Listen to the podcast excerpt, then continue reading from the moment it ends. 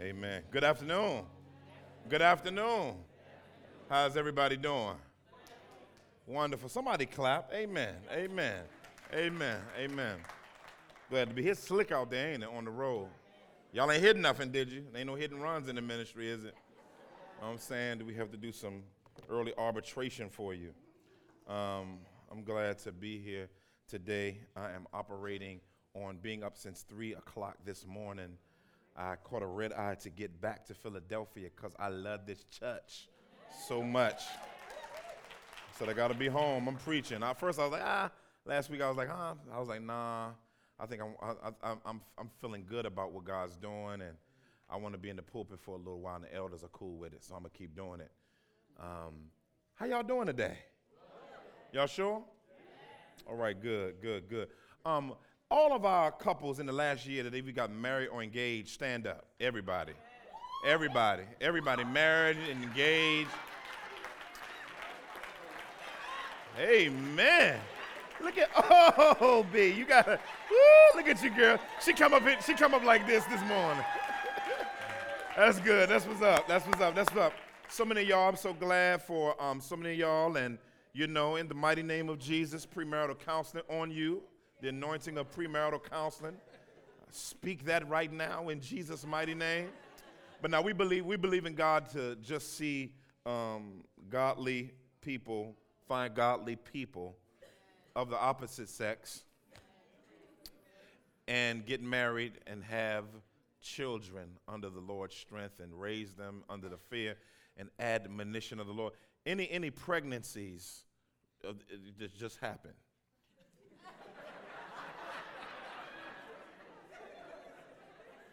Speak now or forever hold your peace. uh, I'm just messing. I'm, I'm, I'm so excited glad to see um, couples come together. And um, I'm just excited about it. So we had uh, Jake and Lydia, they were at the first gathering. They just all hugged up together. so cute. And so I just love to love to see that. Just a, just a, um, just a few things I want to um, um, bring before you. Um, first off, uh, I wanted to announce and us to work through the fact that we're a church planting church. How many of you know that? I always ask you that. I always ask you that. That's so important. Um, well, next Sunday, I want you to have your pockets ready. The 15th was yesterday. Amen. Some of y'all gonna get that on the way home. Uh, and um, I want you to put some resources aside beyond your normal giving. Uh, pray, ask God how much, and I want you to give above your normal giving to our church planting efforts all around the country. And, um, and so because we, we're, we're, we're sowing into church plants, and as a matter of fact, it's crazy. Epiphany Camden just moved into their new facility today. Amen. Amen. Some of y'all remember Pastor Doug running around here acting crazy, and, and we finally let him loose, and he's over there, and the Lord is just using them, and they're doing a phenomenal job. And it's nothing like planting something and watch it just grow and mature. People meet Jesus, disciples get made. I mean, that's great, right? And so um, be encouraged by that. But that's what we're giving to Watson's next. He's next in the chute. And then if Brandon don't mess up nothing, he's next after that. and um, and then we got some people. We got some people in the line that we're going to be announcing over the next six months. A couple more, and I'm excited. Be praying about our internship program. Got some people here that are going to be in that. And so your resources are going directly to church planting, both around the globe and within our city and through our country. And so make it a priority that you, um, that you resource this opportunity. If you're not even able to give next Sunday, um, make sure that by God's grace, you set some resources aside for this. The smallest amount, if you're a college student, you can do $5, whatever you can do. But I think it's very, very important to develop a lifestyle of giving. Don't ever say, I'm going to start giving when I get more money. If you're not giving with the money you got, you ain't going to give when you get more. And so, and so you, you, you, you want God to be able to trust you with a little. And, um, and, and when He knows you're about the kingdom with the little, He knows you'll be about the kingdom with the whole bunch. And so uh, keep that opportunity lifted up in prayer and keep all of those opportunities lifted up in prayers. I'll be over with Epiphany Camden uh, this afternoon celebrating with them a, a, little while in their new tricked out facility with 50 inch screen TVs and carrying on. I told them we're going to cut support now, man. Y'all got 50 inch they got them cheap, but I was just like, I'm, I'm still looking at y'all and carrying on. Um, but I'm excited about them and excited at what the Lord is doing. I got a chance just real quick at, a, at the conference I was speaking at yesterday. Um, just want to encourage our college students who are college age and and also uh, master's program, PhD program, just to just to stand firm in the faith, especially those who at universities where the gospel is not tolerated. And um, I was at this conference, and they were literally. I wish I would have thought through it. I got to start telling y'all when I'm gonna be somewhere because um, some of y'all been getting on me. But I think it would have been a really good opportunity for us to go as, as some of our college folk go because they, they really were helping college students to think through how to engage culture with their degree and, and how they should treat everything from medicine to beauty to art and treating it with sacredness and taking the sacredness of the gospel into all of those sectors and saturating it with the power of the Lord Jesus Christ. And so I want you to be encouraged to remain faithful um, to believing the gospel all the way through. And if you're wrestling with the gospel and your belief because of some philo- philosophical fallacies, um, we want to walk with you through that. Let us know so we can give you some resources to sort of help you through that because I've heard over the last few weeks some of you voicing some of your desires to just make sure you remain rooted.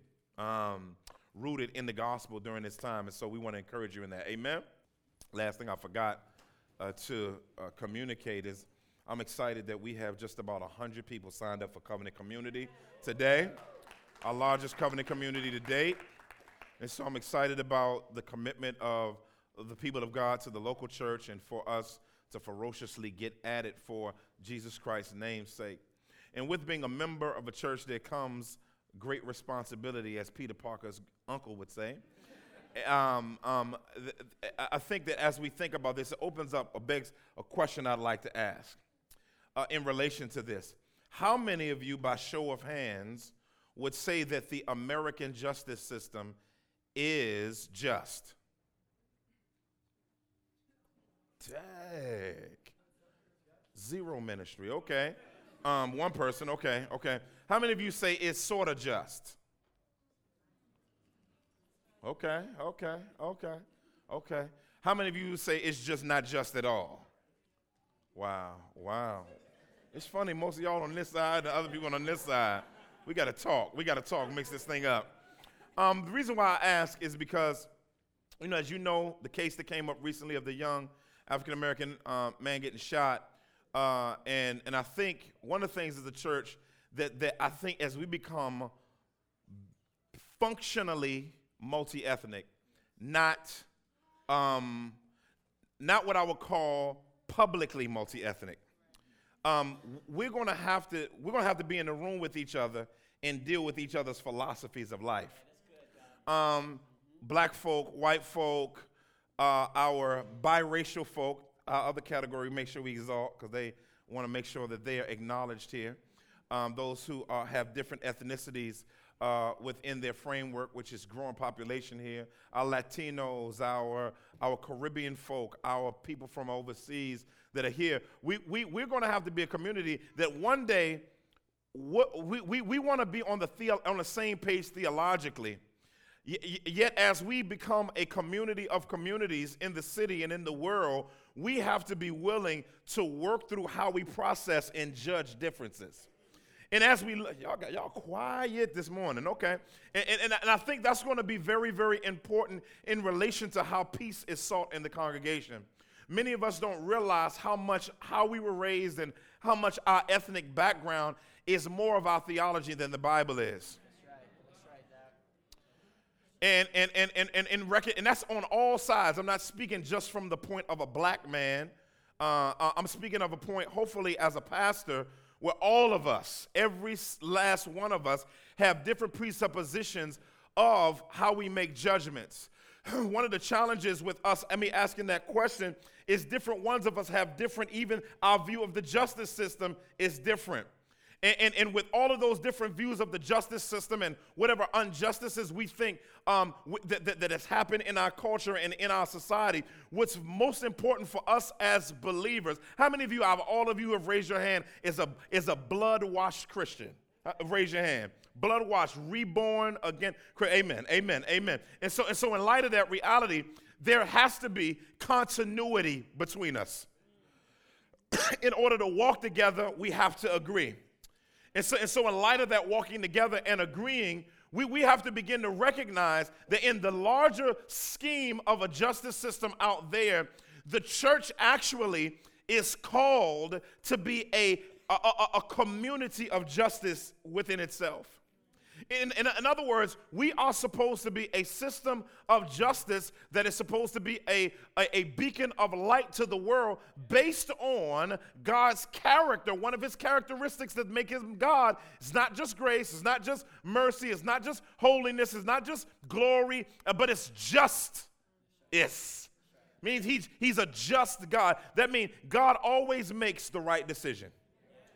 God never makes bad decisions, okay? And, and, and, so the church is supposed to reflect that reality. And so we come to a passage where the people of God are all over the map because Corinth is a multi socioeconomic church. There is some slight multi ethnicity within the Corinthian church, but in the Corinthian church, there is pan economics. That means you got different sides of the railroad track in the church.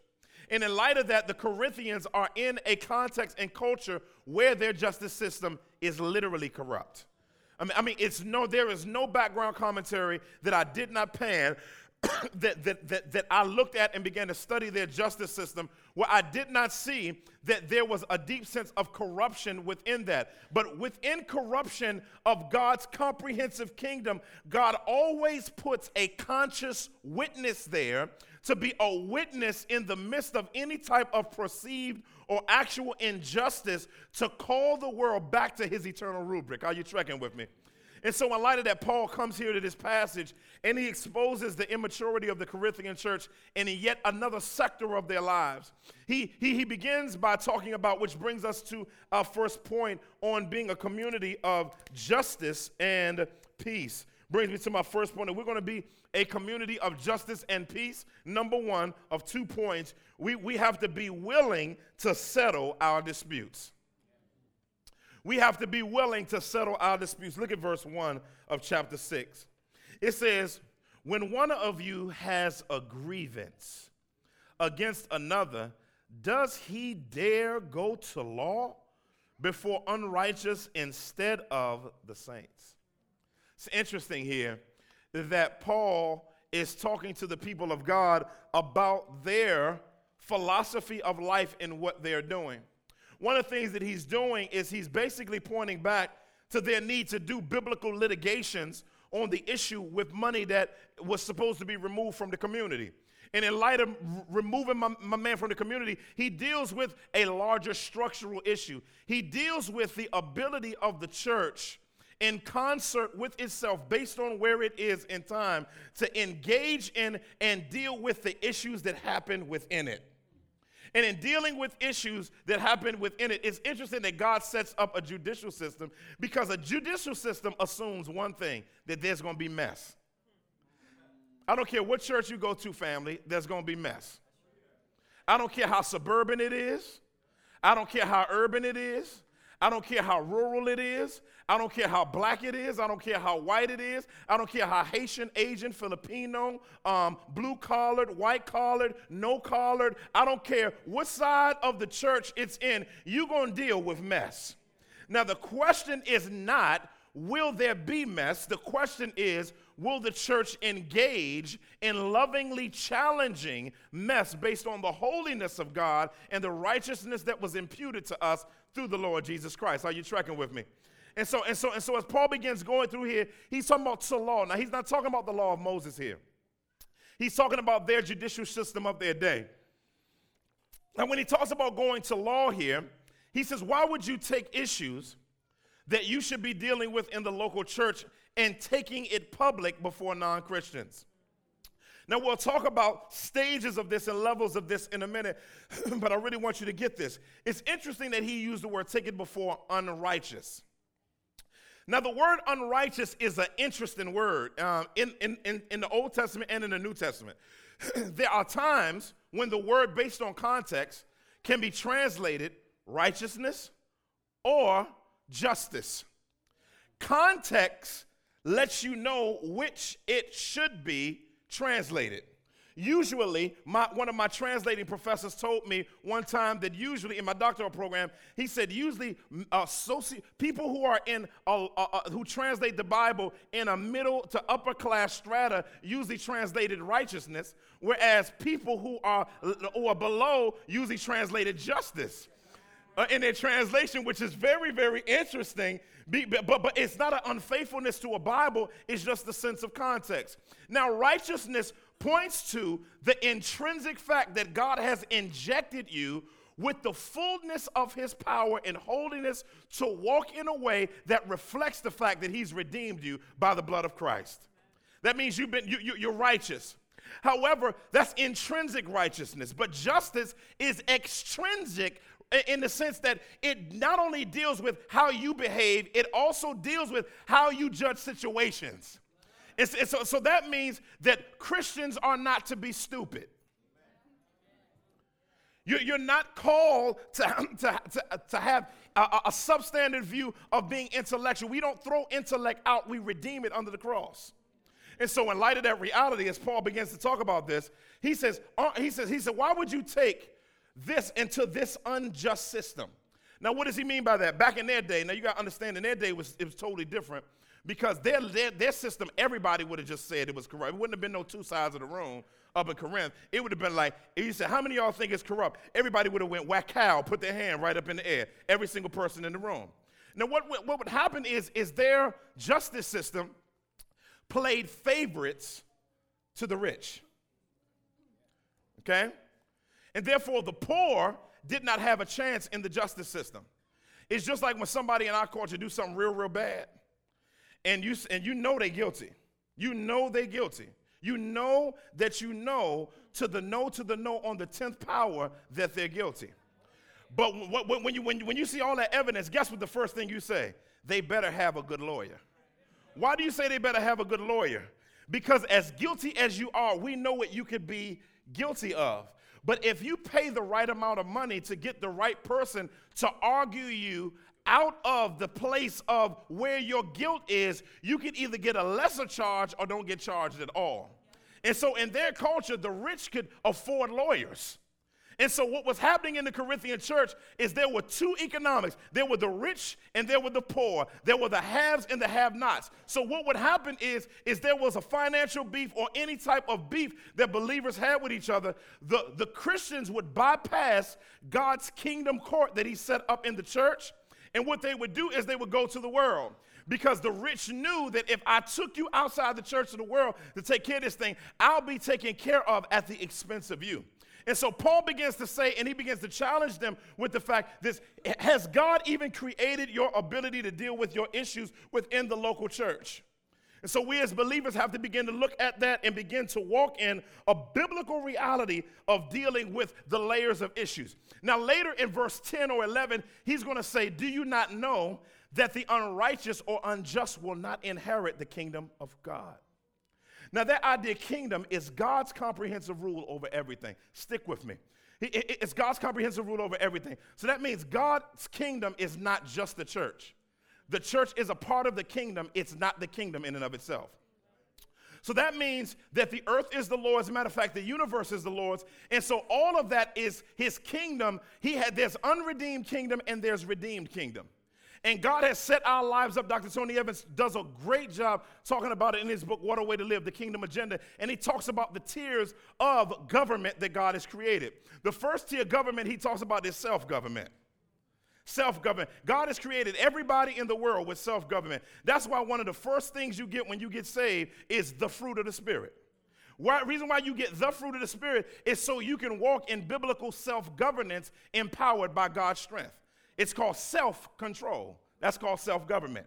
In other words, God holds us accountable by how we use Him and us being created in the image of God to properly govern ourselves, okay? So that's why unbelievers, when they get judged, they'll get judged in, based on Revelation 20, based on the deeds that they did. They get judged based on the deeds that they did because God even holds unbelievers to self governance because even though they're not His, they still are a part of His kingdom. It's weird. It's the weirdest thing. They're not a part of the redeemed aspect of his kingdom, but they're part of his kingdom. So God holds all accountable. And he'll also put on them what they hold themselves accountable for as what they would see as morality, Romans chapter 2. So, first stage, stay with me, self government. But then there's family government. That means mama and daddy were meant to raise children together and have different roles, but have equality of value, but difference in function. Mama and dad were supposed to be a government system. That, that means that it, the bedrock of any culture, before God created broader government, He created self government and family government. Why? Because if you get self government right, that's relationship between you and God. If you get family government right, then all the other sectors of government will be saturated with people that were properly raised under God who can act right. Now that's why you need to beat children. A to the men, A to the men. The timeout don't work sometimes. That's a judicial act. That means whenever you decide to spank your child, guess what you're doing? You're making a judgment. And you're giving a penalty. Okay? So so so family is supposed to be the core of government. Then from family government is church government. So, so the church is supposed to be made up of singles and families who have been properly raised or redeemed in a way that helps them to be able to have proper self government, proper family government, but not only proper family government, that now we can get together and not act a plumb nitwit in our issues, but because we've been raised right both naturally and spiritually, because, and I, because we dealt with issues, then guess what? We can come together and deal with our issues together. You can't be in the church and not deal with confrontation. I hear people all the time say, I'm not a, confront- I'm not a confrontational person. And so they try to use that as a way to not deal with their need to confront issues. Okay? And God deals with all of our stuff. He doesn't look past any of our stuff. He looks at our stuff and calls us to deal with it. And so, and so, and so, with that reality and dealing with that in Christ, we're called to be a community that deals with issues and not bypass stuff, not sweep anything under the carpet. That's why Paul says he's not just saying don't take it out there. He says deal with it in here, but he's saying deal with it in here in a biblically committed way to the glory of the Lord Jesus Christ. Then he says, he says, he says here, he says, or do you not know that the saints shall judge the world? I, I, I that blows my mind. Now, when Jesus Christ comes back, you, you'll see some of that in Daniel chapter 7, 22, and you'll see that in Jude, cha- uh, Jude, it's not a chapter, Jude 14, it's only one chapter, Jude, Jude 14, and you'll see the fact that believers will in some way judge the world. That rocks my mind. I don't know what it's going to be. Can you imagine what you're, you're going to have on your linen outfit when Jesus come back? Chilling with him with your tattoo, with your new name on it. You know what I'm saying? Chilling with him, robe dipped in blood, and you're going to be judging. The Bible never makes that very, very clear, but he uses that principle of eternal judgment to play a role in how we view ourselves as a community of judgment and a community of justice to engage in our issues. And so he says, you need to begin dealing with those issues and not take them before the world. It's funny to me how people may not, you may not, you say, well, I ain't never took nobody to court. Yes, you have. Everybody in here, on some level, at one point in time, ever since they've gotten on social media, has taken somebody to court. Okay, you don't believe me? I'm gonna make it plain. Hello, every hello, Facebook friends. How's everybody doing today? Watch me now, because I'm gonna be on a long post, so just forgive me in advance. I, you know what it's gonna be after that. Then they go into the church, dot, dot, dot. Well, some people, I ain't talking about anybody in particular, but if it hits you, then wear it. Then they began to go through this long soliloquy about their issues with the church and somebody specifically that they should have put their big grown person drawers on to deal with. And instead of going to that person, they go on Facebook and put it out in front of everybody with their unsaved friends and everybody out on the joint. Then the thread opens up when it's over.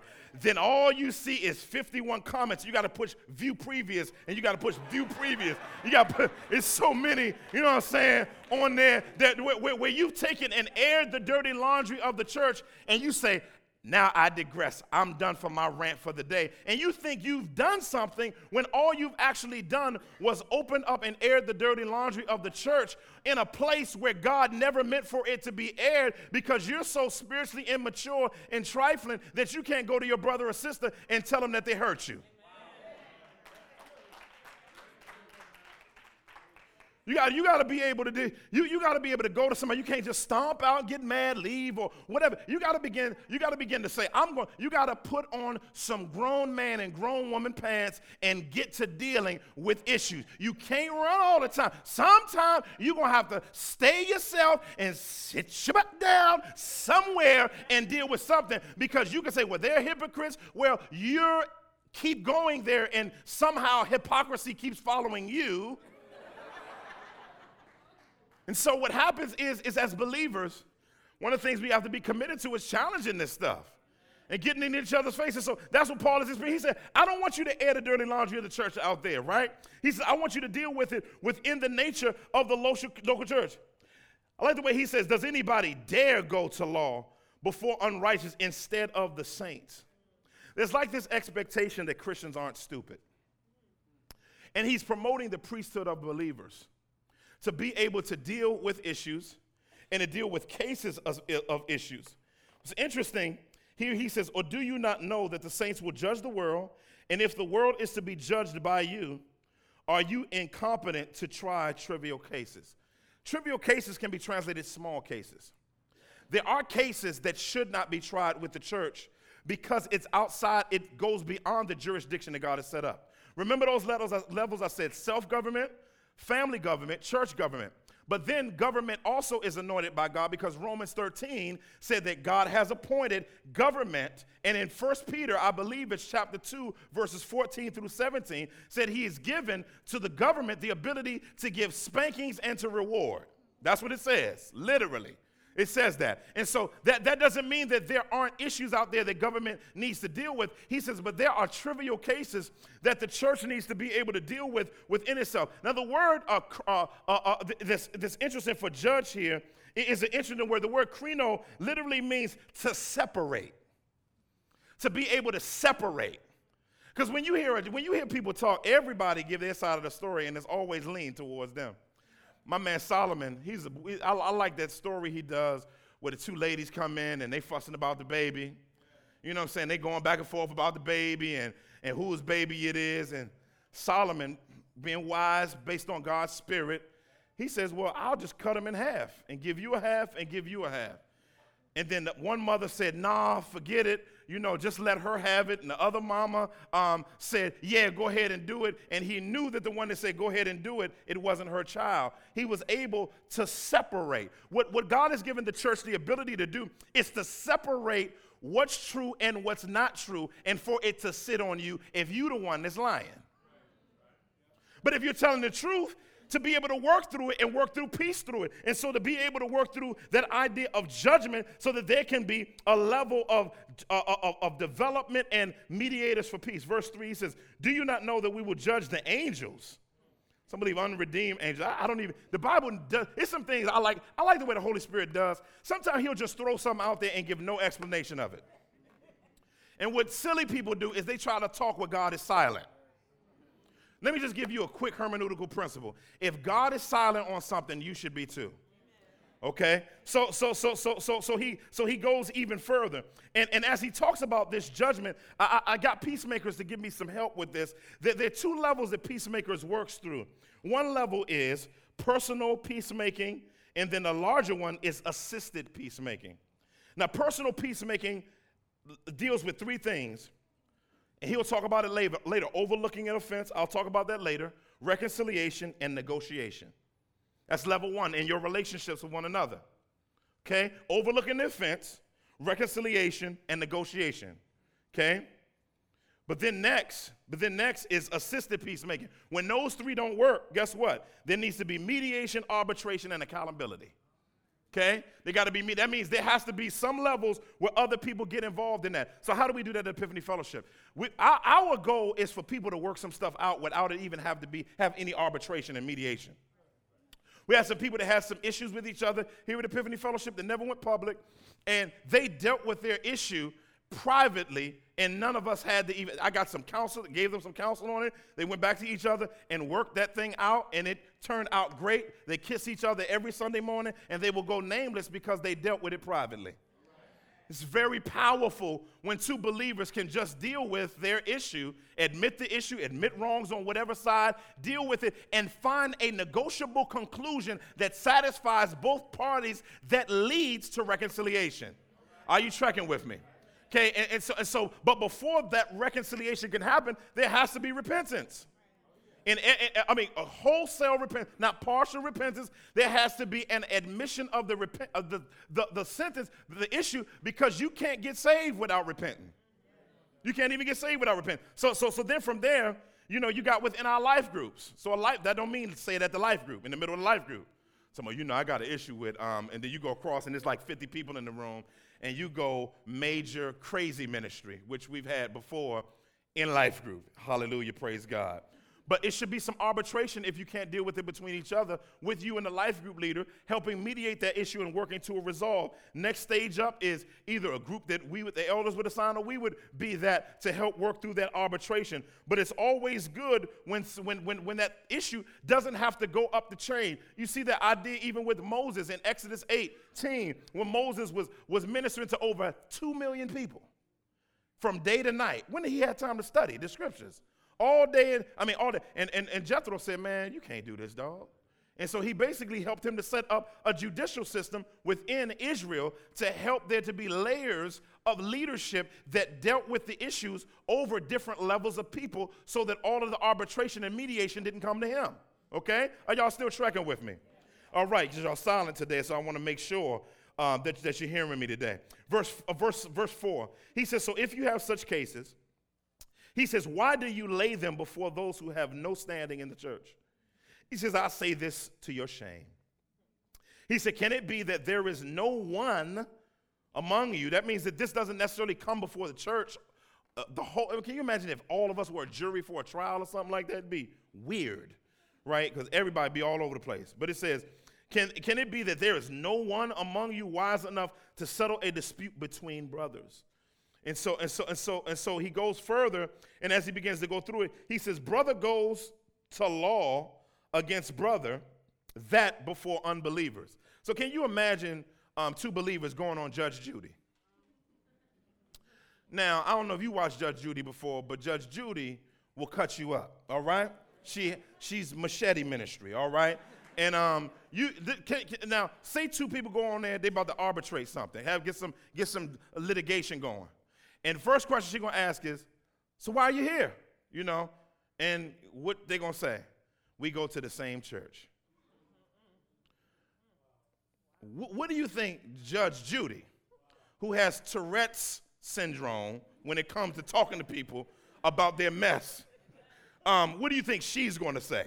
She's probably gonna holler for about five minutes and just wonder why you couldn't work through that issue between. I've seen her do it with family members family members real crazy. And so, in other words, I, am not saying she's an unbeliever, but it's being veiled to unbelievers. And so, what could begin to happen is, is the conscience of the church no longer becomes the conscience of the church because the people uh, out in the world won't believe that the church is willing to deal with his issues. Now, Paul upgrades it. He upgrades it in the next section beyond working through the offense like this. It's crazy. Look at verse 7. It says to have lawsuits he says to have lawsuits, verse 7, at all with one another is already a defeat for you. He says, now why not rather suffer wrong? Wow. So, so he says, why not just, why not just take a L? Now some of y'all looking at me like, nah, somebody owe me some G's. I ain't taking no L. You know what I'm saying? Owe me three G's. I want my three G's. One, two, three. Three G's in Jesus' name, right? I just said G's, G's, and Jesus. I need my money, right? But most of us wouldn't take an L. Most of us wouldn't take an L. He said, why not suffer loss? He says, he said, why would you go to, he said, because he's talking about the stuff that the church can't handle now. So he said, even if you went out there and you dealt, now I'm not talking about if somebody got raped, molested, murdered, like that, ha- that's beyond the jurisdiction of the church. Church is not set up to judge murder cases. So that's not what it's for. We can speak prophetically to it if there's injustice, right? But, and we can speak to the justice system prophetically based on what God has said, right? But, but, but, but the, the issues that need to be handled. And so what he begins to say, he said, why not be defrauded? It's interesting. I had a family member, they'll go nameless. I was in undergrad. I worked all summer, and I wanted my first car. I wanted that car so bad. I mean, y'all don't understand. I wanted a car so bad. And I saved up this little few, you know, some hundreds of dollars. Like your boy was grinding two, three jobs. Corporate America in the day, movie theater at night. I was going crazy. Gave them the loot. Boom. Next week, they was in a car accident. Shattered the entire car. Couldn't recover it. So I said, Can I have my money back? They spent the money. Now, I worked all summer for my money. But I ended up saying, you know what? I'm gonna take an L. Now I ain't that's not normal. So I ain't trying to exalt myself. It ain't like I'm some super dude. Um, that's not normal. That was Holy Ghost blowage. All right? That was wind from heaven helping me. Because I worked all summer, ain't have nothing left, ain't had enough for a sandwich. But I took the L. And for those of us who would say in relationships we wouldn't take the L, in relation to what we're owed, um, it's interesting that 2,000 years ago,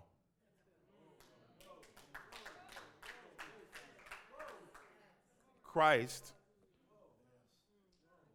Christ, you know, I mean, he came to an earth that he didn't mess up. He made to be pretty different than the one he came to, I think. He came here and got beat by people unjustly and went to an unjust system where one of his friends was paid off to rat him out. He got ratted on unjustly. People came at him. Now, what I like about Jesus, though, he was a little gangster with it, though, when they came and got him. That's what I like about he, He's like, Whom do you see? He said, Jesus of Nazareth. He said, I am he. Dudes fell back. That was the only slaying in the spirit that happened in the Bible. Ain't nobody fall out in the spirit in the Bible like that. They fell back fearful. You know what I'm saying? I don't know if Jesus opened up a piece of his skin was like, ah, you know what I'm saying? Hit them with some of that eternal love, cow, and knocked them off. I don't know what it was, but they fell back. But they were shook. Because he wanted you to let, he wanted to let them know that the only reason you taking me is because I'm letting you. He said, I give my life, so I am going to suffer wrong on your behalf. So I'm gonna let you take me.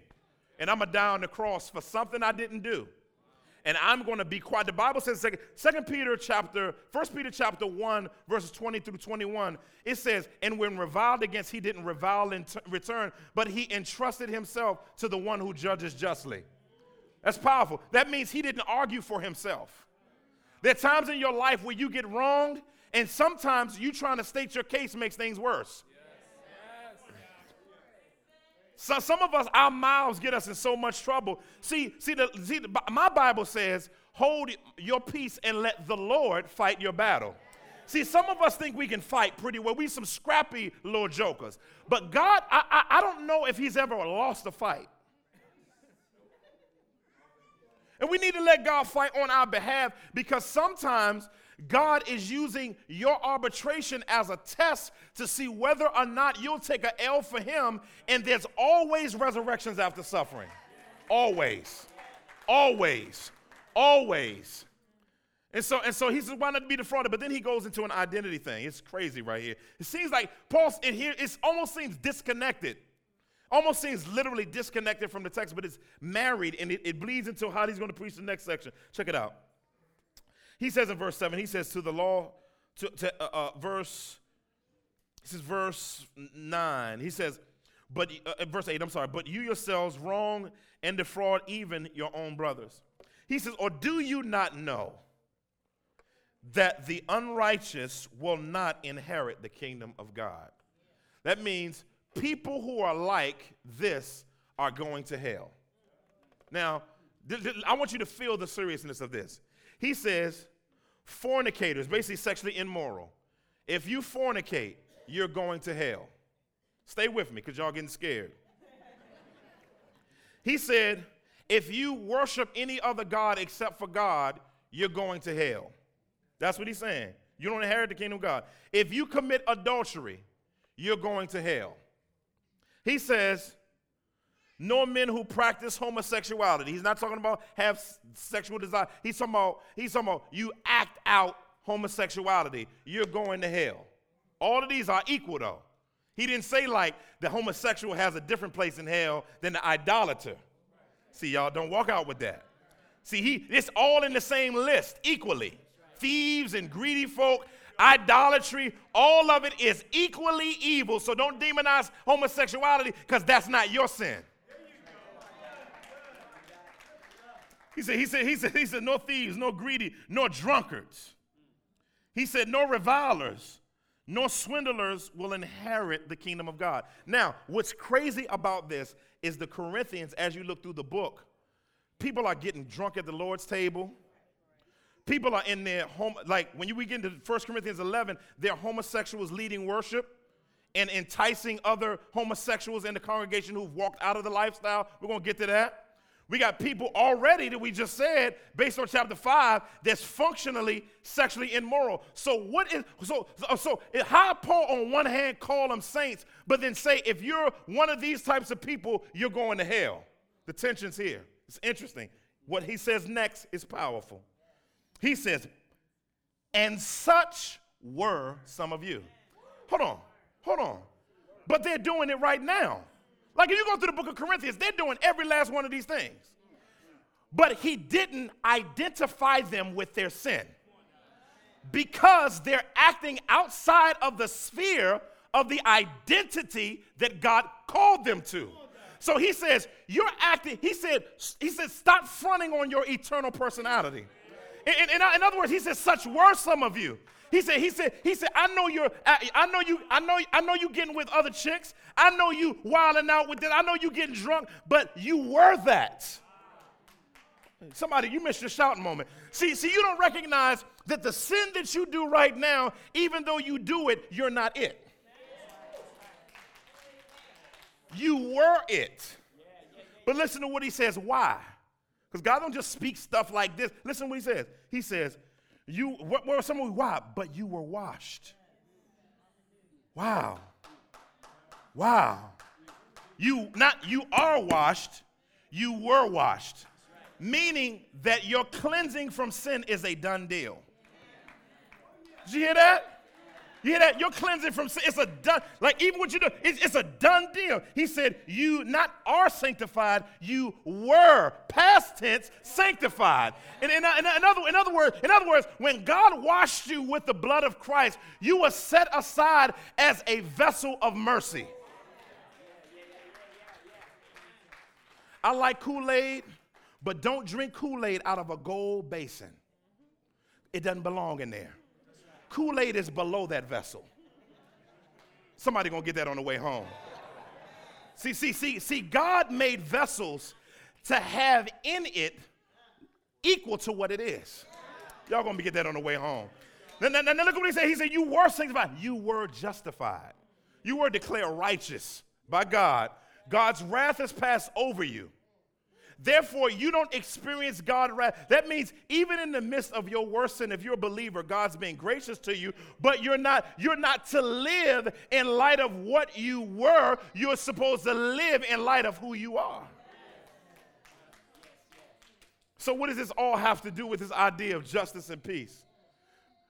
Because of what God has already done, we're supposed to be seeking peace with each other, seeking to commit to walk with one another, and live, sorry about that, um, to live at peace.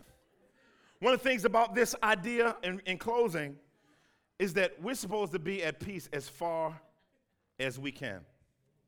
Y'all looking at me funny, I want to make sure. Um, as far as it depends on you, you can't control anybody else. That's why it's called self control. it's real simple. It's real simple. Your, your desire, you seek peace.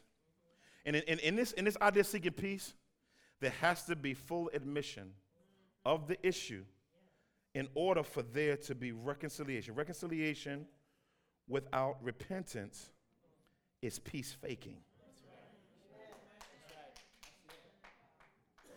But reconciliation with repentance is peacemaking. And so let's not be a peace faking community.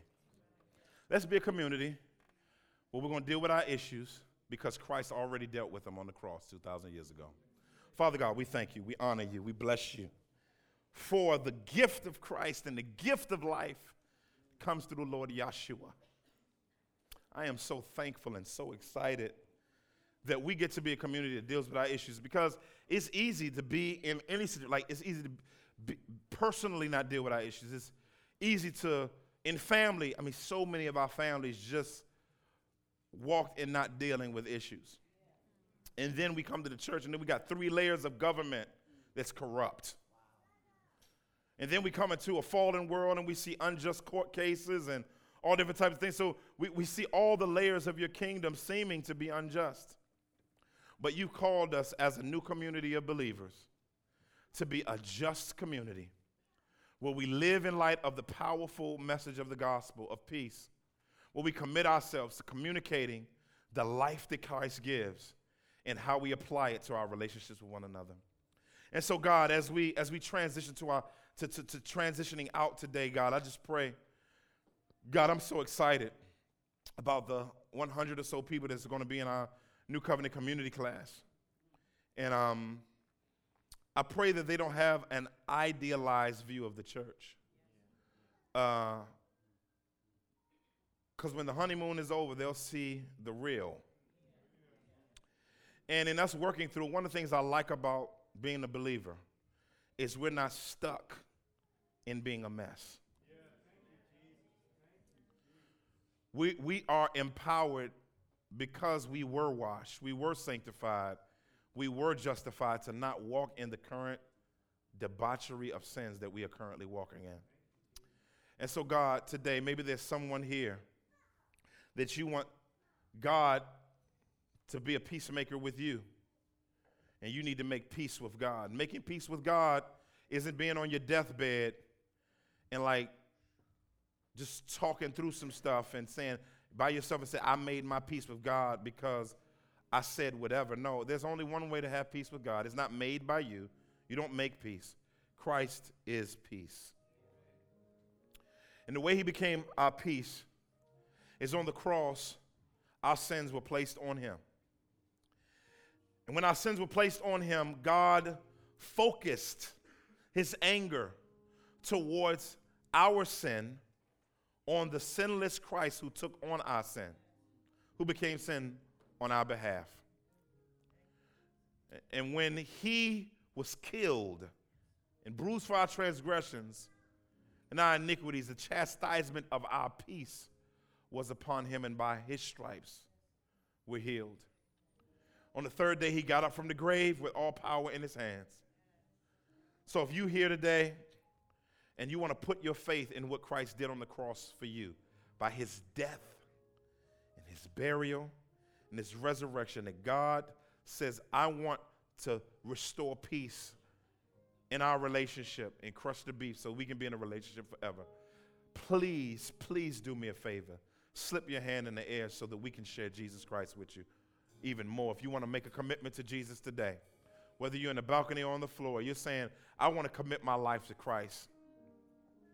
I want to be able to be in a relationship with the living God where I can govern myself according to his principles, according to his life, and to walk with him and because of what he's done for me.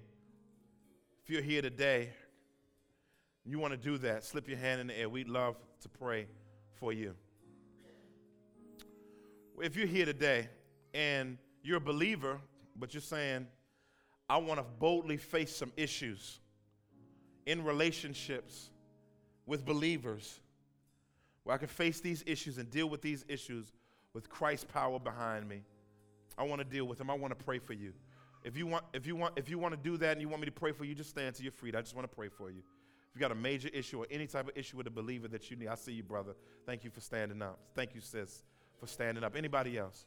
If you got a major issue saying major or even minor, I see y'all. I see y'all. I see y'all. Why don't y'all come on up so I can pray for you? Come on up to the front. I want to pray for you. If you have any issue saying, I, I want to deal with my bitterness, I want to deal with my anger, towards another believer who hurt me and I maybe didn't deal with it biblically. Maybe we dealt with it, but it feels unresolved. And you want some resolution to that issue. Maybe you know of a situation and you want to stand in the gap for somebody. Why don't you do that today?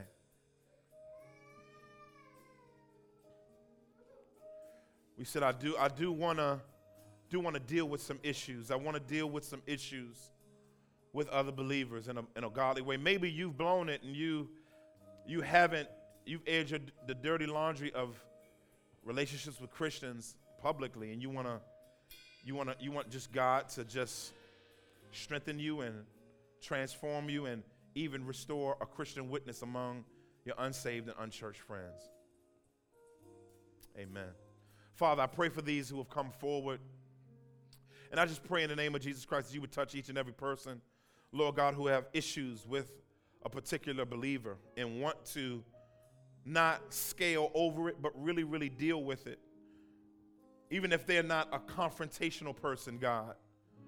In many ways and on some levels, many of us aren't either. But God, I'm praying today in the mighty name of Jesus Christ that you would give them the strength to go and move towards peace with their neighbor. Not worrying about what their response is going to be because that's not their responsibility, God. Their responsibility is to honor you through going on obedience to putting down their sacrifice and going to attempt to work through peace with their neighbor, God. And God, I pray that you would you would meet them in that experience, that you would meet them in that exchange. Some people you may need to write down, you might need to write it in letter form so that when you get before them, you could read it in front of them because you don't know whether you'll be able to say everything you need to say in a godly and loving way. And Lord God, I pray that they wouldn't try to retaliate against the pain that they've experienced, that they would try to return evil for evil. But God, maybe it's maybe they're they've done some wrong as well on that side, and and there needs to be mutual, mutual repentance so that reconciliation can be authentic and real. And God, I'm excited to see you do this in a powerful way to change, to help these, help everybody up here to, to not take this for granted, but to say, I'm not going to stop until I seek peace with my brother or sister in Christ, whether it's a family member, church member, or someone at another church or somewhere else. Lord, help your people to seek peace based on your call in us. In Jesus' mighty name we pray. Amen.